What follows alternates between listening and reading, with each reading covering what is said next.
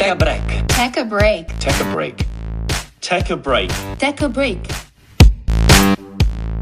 E non c'è due senza tre, terzo episodio di Take a Break, podcast di Minzat. Io sono Alessandro, qui con me ci sono Cristina, Giulia e Luigi. Come state? Bah dai, tutto bene, in, in attesa di agosto per andare in ferie. Eccoci. Il caldo ci sta dando alla testa ormai. Concludiamo in bellezza, dai, prima della pausa estiva. Allora, abbiamo tanti argomenti di cui parlare oggi. Ora iniziare da quello più, più chiacchierato, che riguarda un po' le mazzate che si vogliono dare Elon Musk e Mark Zuckerberg. Se le vorrebbero dare dentro il Colosseo, questo vedi- vediamo se succederà, però al momento se le stanno dando un po' con eh, Twitter, threads. Giulia, ci puoi raccontare un po' che sta succedendo? Assolutamente sì, a parte il fatto che appunto se le vorrebbero dare letteralmente eh, dal Colosseo è arrivata la smentita, in realtà, purtroppo a mio avviso. Eh, però sì, in realtà è nato tutto, eh, vabbè sarà nato anche molto prima, ma è nato tutto, tutta la polemica a partire dalla eh, quello che sembrava l'ennesimo Twitter down eh, perché a un certo punto non si uploadavano più i tweet per, per gli utenti mm. in realtà era Zucker, eh, sì, scusate, era Musk che aveva, ha deciso che eh, il numero di tweet visualizzabili per ogni utente al giorno sarebbe stato limitato da quel momento in poi senza nessuna motivazione apparente. E tra l'altro questa, questa comunicazione lui l'ha data che il problema anzi la, la decisione era già stata messa in atto, messa in atto era già stata applicata e aveva quindi eh, ridotto il limite di tweet visualizzabili da eh, fino a 600 per gli utenti standard e fino a 1000 per ovviamente i subscribers di, di Twitter Blue e per poi nei giorni successivi riaumentare. La cosa che mi fa più ridere di, di, tutto questo è che in realtà aveva ridotto il numero di tweet visualizzabili, ma non di quelli che potevi scrivere, quindi di fatto diventava un soliloquio, una sorta di diario segreto eh, di Twitter. E non oso immaginare cosa sarebbe successo se questa decisione l'avesse presa durante la settimana di Sanremo, probabilmente la rivoluzione. Eh. Comunque questo ovviamente ha fatto sì che venissero ricicciate fuori tutte quelle piattaforme che dovevano essere i sostituti di Twitter. Di cui ne abbiamo già parlato. Mastodon Hive, esatto, ma adesso è nata, eh, come stava anticipando Alessandro, anche Threads, che è l'alternativa di, del gruppo Meta eh, a, a, Twitter, a quanto pare letteralmente identica, eh, però in Italia non è ancora arrivata, anche se ho visto che qualcuno la sta già scaricando, non ho capito bene, bene come. Diciamo che sempre a, a, saltare all'occhio il tempismo con il quale Zuckerberg poi lancia queste cose, perché non si parlava di threads, cioè si era un po' parlato di una, una sorta di Twitter di versione testuale di Instagram da parte di Meta, ma non si sapeva nulla ed è stata lanciata proprio nel momento di crisi di, di, di Twitter ed è peculiare perché è una strategia abbastanza mh, utilizzata da, da, Musk nei momenti di difficoltà delle altre piattaforme, tipo ricordiamo quando provò a acquistare Snapchat, Snapchat rifiutò e lui tac lanciò le stories che hanno avuto un discreto successo, stessa cosa quando ci fu tutta la polemica negli Stati Uniti relativa a, a TikTok, alla Cina e lui lanciò i reels su, su Instagram e adesso con, con, Twitter è nel momento probabilmente più complicato, no? già abbiamo raccontato tutte le difficoltà di Twitter. Una strategia del nostro Mark, diciamo. Eh? Beh, diciamo, diciamo, che Mark è forte a, a, copiare quello che non può comprare. Eh, Quindi sì. de- e, e, devo dire che le probabilità che gli riesca il colpo eh, sono altine. Sì. una cosa che mi affascina tanto di questo atteggiamento di, di Elon Musk che voglio capire fin dove riesce a spingersi senza svuotare totalmente di utenti i social. Sì, voglio veramente capire se, se, se questo approccio che da, da, un punto di vista magari di, di persone de, de, del volgo come noi possa sembrare autodistruttivo, se invece lui ha una visione diversa. A lungo raggio. Bah, chi lo sa, eh, sarà divertente scoprirlo insieme sicuramente. Che cosa diventerà Twitter e anche, evidentemente, quale prossimo social Zuckerberg deciderà di copiare. esatto. A questo punto sì. Che cosa è rimasto? Vabbè, intanto Threads comunque ha già 100 milioni di utenti iscritti. In 5 giorni. 5 giorni. Poi ci sarebbe il monito latino Iam Sedge subi Troia fuit, cioè già ci cresce il grano dove un tempo c'è la Troia, quindi chissà dove arriveremo. Comunque. Incredibile. E adesso collegandomi sempre un po' a a Meta, vorrei parlare sempre di altre notizie collegate a Meta, forse un po' meno felici per Zuckerberg appunto rispetto ai 100 milioni in 5 giorni, il boom clamoroso di Threads e riguardano una lotta su due fronti che sta portando avanti Meta. La prima in Canada, perché in Canada è stata approvata una legge che si chiama Online News Act che prevede che le aziende tecnologiche, tecnologiche paghino tasse sui contenuti dei media nazionali, no? uh, quindi ovviamente uh, le notizie condivise su Facebook, uh, Facebook deve pagare una sorta di tassa per, per quel tipo di, di, servizio. Questo a Facebook non sta bene e quindi ha deciso di bloccare tutte le notizie sulle sue piattaforme, su Instagram, su, su Facebook e di ripicca diciamo il governo canadese ha bloccato tutte le le sponsorizzazioni, tutte le attività promozionali che stava facendo su, sui social di Zuckerberg. Quindi è tutta una situazione un pochino frizzantina. Mm-hmm. Uno stallo alla messicana. Uno stallo alla canadese. ecco. Lo stallo alla canadese è bello. Esatto. Un altro tema, un altro fronte di battaglia di Zuckerberg è l'Unione Europea perché è stata multata per 390 milioni per una violazione del GDPR e ha fatto ricorso perché a quanto pare per utilizzare Instagram, Whatsapp e Facebook prevalentemente gli utenti erano obbligati ad accettare la profilazione ed erano obbligati ad accettare insomma eh, gli annunci personalizzati che per le regole molto restrittive, forse direi anche meno male sotto il punto di vista dei dati dell'Unione Europea non era, non era, consentito. E quindi c'è quest'altra piccola battaglia in cui ci sono in ballo quasi mezzo miliardo di, di euro che comunque voglio dire. Spicci eh. Esatto. Due spicci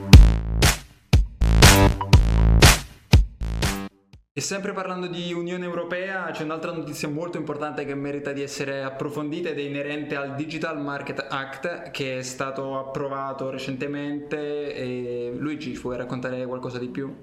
Sì, volentieri. In realtà appunto il Digital Market Act è uno dei dei capisaldi dell'Unione Europea che appunto fa della, della, cura della privacy e della libertà dei mercati uno dei propri valori fondanti ed effettivamente a valle della ratifica di questo act eh, i gatekeeper riconosciuti sul continente hanno a disposizione sei mesi per allinearsi a questa nuova normativa. Ora, un gatekeeper sostanzialmente è una è un status che l'Unione Europea riconosce a una serie di aziende che ovviamente nello specifico sono Amazon, Alphabet, Apple, ByteDance, Meta, Microsoft e Samsung, dove ovviamente Alphabet è la holding che possiede Google, quindi non parliamo proprio di spicci.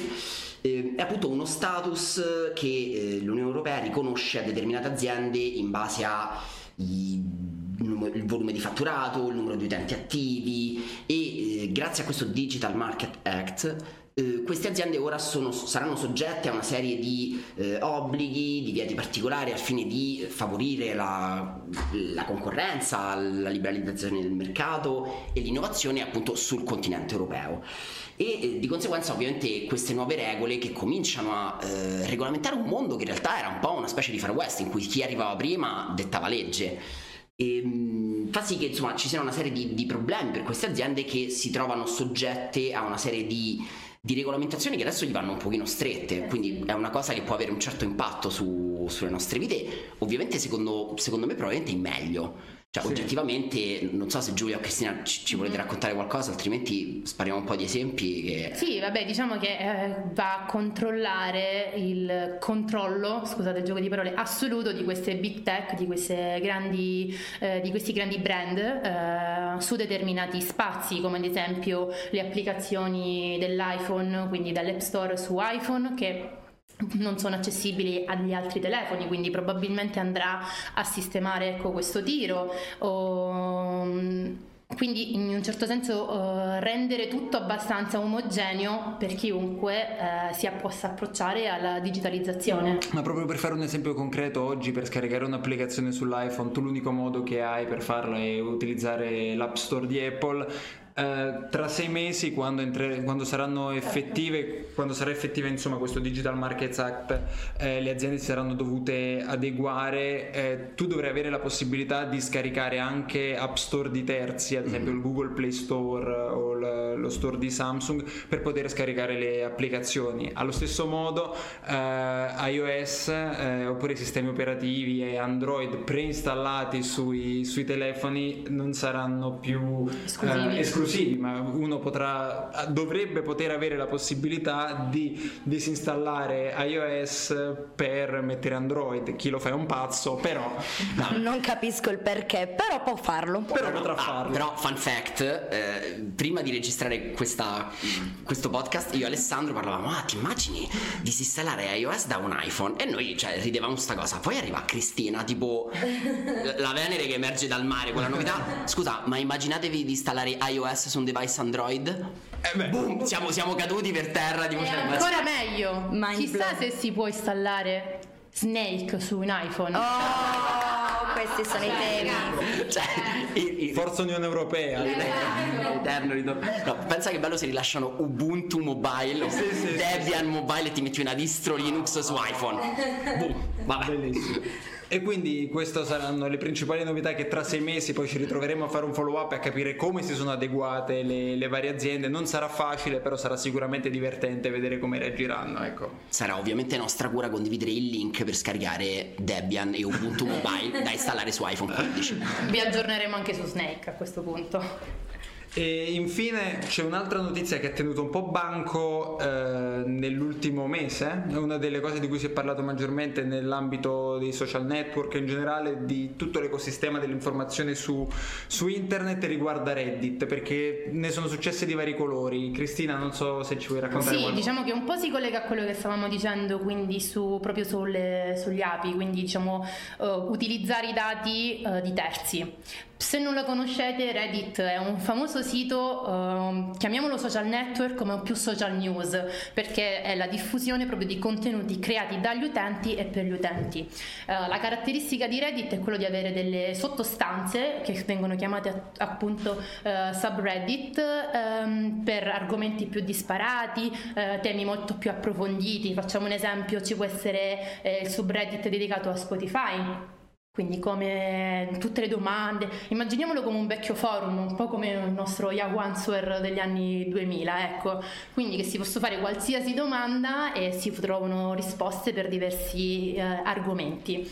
Che cosa è successo? Come diceva Alessandro, appunto a giugno eh, i vertici hanno comunicato che eh, l'utilizzo di queste eh, API, quindi per avere eh, la condivisione a terzi del, dei dati, delle architetture e anche quindi dei contenuti all'interno eh, di Reddit sarebbero stati a pagamento. Eh, questo ha portato a una vera insurrezione degli owner di questi subreddit che li hanno eh, prima oscurate, rese private o addirittura eh, rese in sola lettura che quindi permette, non permette anzi agli utenti di, di, modificare né di continuare a domandare e comunque quindi alimentare la conversazione.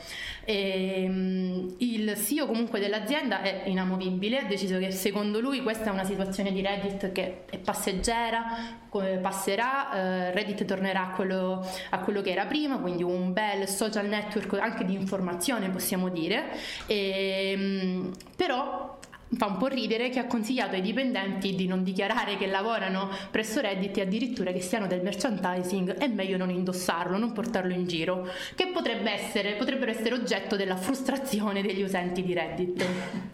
È una, una, delle vittime principali di, questo, di questa diciamo, modifica del prezzo delle API che è diventato veramente stellare, insostenibile, è Apollo, che è un'applicazione eh, che veniva utilizzata in sostituzione di quella di Reddit, che è veramente pessima per navigare da mobile. C'era questa Apollo sì. fatta da uno sviluppatore indipendente che non può più sostenere i costi, anche perché di solito quando viene incrementato il prezzo delle API, di solito le piattaforme danno un anno di preavviso, sei mesi di preavviso, in modo che anche appunto questi terzi possano adott- adattare i loro modelli di business ai nuovi costi. Per dire Apollo era gratis, se tu mi dici sei mesi prima, un anno prima che i prezzi eh, eh, delle API aumenteranno, io posso proporre ai miei utenti più affezionati un sistema di abbonamento che mi permetta di sostenere i costi. Questo non è successo perché Reddit appunto ha annunciato con un mese, solo con un mese di preavviso l'aumento di queste API ormai ovviamente eh, Apollo aveva già dei sistemi di abbonamento che aveva in essere che non potevano essere eh, cancellati e che non potevano permettere di sostenere quelle spese. Quindi Apollo come tante altre applicazioni ha chiuso. C'è stata la protesta di tutte queste comunità e Reddit secondo me eh, forse non sarà più lo stesso perché si è rotto qualcosa probabilmente con le community. Sì. se, se posso dire anche la seconda più grande vittima dopo Apollo sono i memer perché per me Reddit equivale esclusivamente alla creazione dei meme tutti i meme sono passati da lì tutta una generazione, più generazioni di meme sono passati da lì e questo per me infatti è grande motivo di tristezza. Sì, diciamo che appunto uh, Reddit si basa su questa community, questo senso di community, di condivisione, di conversazione, ecco, e, come diceva giustamente Alessandro è difficile tornare al punto, al punto di prima. Eh, chi ha subito anche paradossalmente questa, diciamo, questa battuta su Reddit è soprattutto Google, mm. perché proprio la mancanza di questo elemento che da, fa da passaggio, quindi per terze parti, uh, da Google a Reddit, ha in un certo senso uh, rovinato, sporcato le nostre ricerche di Google. Sì. Perché noi quando sappiamo ormai che quando facciamo una ricerca che è quasi indirettamente una domanda, come primo suggerimento o le domande eh, automatiche che ci vengono proposte provengono molto spesso da eh, domande e contenuti di Reddit. Sì. Quindi, eh, Tutti i subreddit che sono stati oscurati poi ovviamente non mostravano più quelle, quelle risposte che spesso erano salvavita, soprattutto in tema di tecnologia. Eh, ci sono sempre dei forum di, di, nerd che ci salvano la vita, che però sono stati oscurati in, quel, in questo ultimo mese. Quindi... Sì, sì, proprio se si fa una domanda, eh, compare la domanda suggerita di Google, ma la risposta è o in lettura privata oppure oscurata. Mm-mm. Diciamo che in tutto questo la situazione è un po' rientrata perché comunque si è trovato un attimo una situazione momentanea in cui alcune pagine sono ritornate disponibili, però sì, il malcontento è rimasto e la situazione non si sa se rientrerà. Comunque veramente per chi non conoscesse Reddit, andatelo a scoprire perché è una miniera, veramente una miniera di sapere è un luogo, è una specie di macro blog in cui ognuno può creare un suo sottoblog, basta, basta veramente crearlo, tu scrivi R slash e il nome di una cosa che ti interessa, mm-hmm. da car accident a so, video divertenti, torte fatte in casa, gattini. gattini, e c'è, tu, e c'è una comunità di gente che ne so, sei appassionato di orologi automatici, sei appassionato di board gaming c'è una comunità di gente che fa domande, risponde e dice guarda io ho sistemato il garage così, quindi se non lo conoscete andatelo a vedere e effettivamente l'app di Reddit, quella ufficiale, devo dire è piuttosto scarsa, mentre invece quella, quella fatta da questo sviluppatore Apollo funzionava meglio e gestiva, ti permetteva di gestire 3-4 account su Reddit, era una roba clamorosa. E come di consueto, eccoci alla conclusione, il nostro spazio per i consigli. Cristina. Allora, io vi consiglio un articolo molto lungo ma super interessante sui dettagli invisibili dell'interaction design. Eh, ci colpisce in particolare perché ehm, la progettazione, quindi proprio il design in particolare olistico, quindi che ehm, copre tutte le sfere delle diverse persone, le varie, se sono uomo o donna, alti e bassi, fino ad arrivare anche a deficit ed handicap, quindi possiamo dire il design quello più inclusivo, no? E, è eh, il sottotesto che ci permette di progettare applicazioni, eh, interfacce di web, interfacce anche del cellulare. E questo sito, cioè questo articolo è molto interessante perché ad esempio racconta come i nostri gesti sull'iPhone, come il swipe up verso su per sbloccare il telefono o lo scorrere tra le varie app o ad esempio eh, il pizzicare per zoomare, sono tutti dei gesti che noi abbiamo da quando siamo bambini, come ad esempio lo sfogliare del libro o il pizzicare e prendere le cose con le dita quando sappiamo sa- non sappiamo cosa sono, ecco. E, mh, come quindi questi gesti sono intrinseci e il design lo utilizza per farci utilizzare le applicazioni. Figo. Bello. Giulia. Io vi consiglio una puntata della scorsa settimana di Stories, il podcast di Cora Media, scritto, diretto e condotto da Cecilia Sala, dedicata questa puntata a eh, Erika Marsh, che è la prima influencer creata con l'intelligenza artificiale. Eh, è stata chiamata la prima influencer liberal, tra l'altro, eh, nata a quanto pare per prendere un po' in giro i democratici e le persone di sinistra, eh, che appunto secondo questo scherzo non avevano capito effettivamente che questa persona non, non fosse reale e quindi ah, ah ve l'abbiamo fatta stupidi dem però forse non so se abbia poi funzionato questo, questo scherzo ma se volete tanto dura poco episodio di Cecilia Sala di Stories. Bello bello Luigi.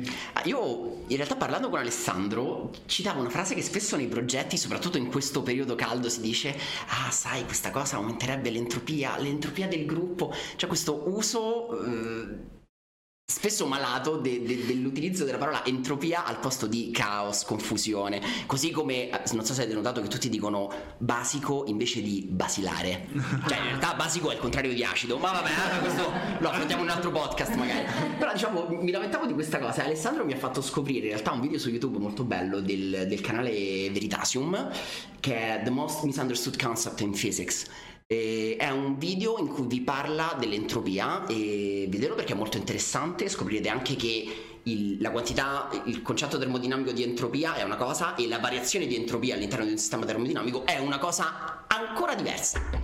Eh sì, incredibile. Io invece volevo consigliare il podcast, nel podcast Art Fork del New York Times, che è molto interessante, parla di tecnologia.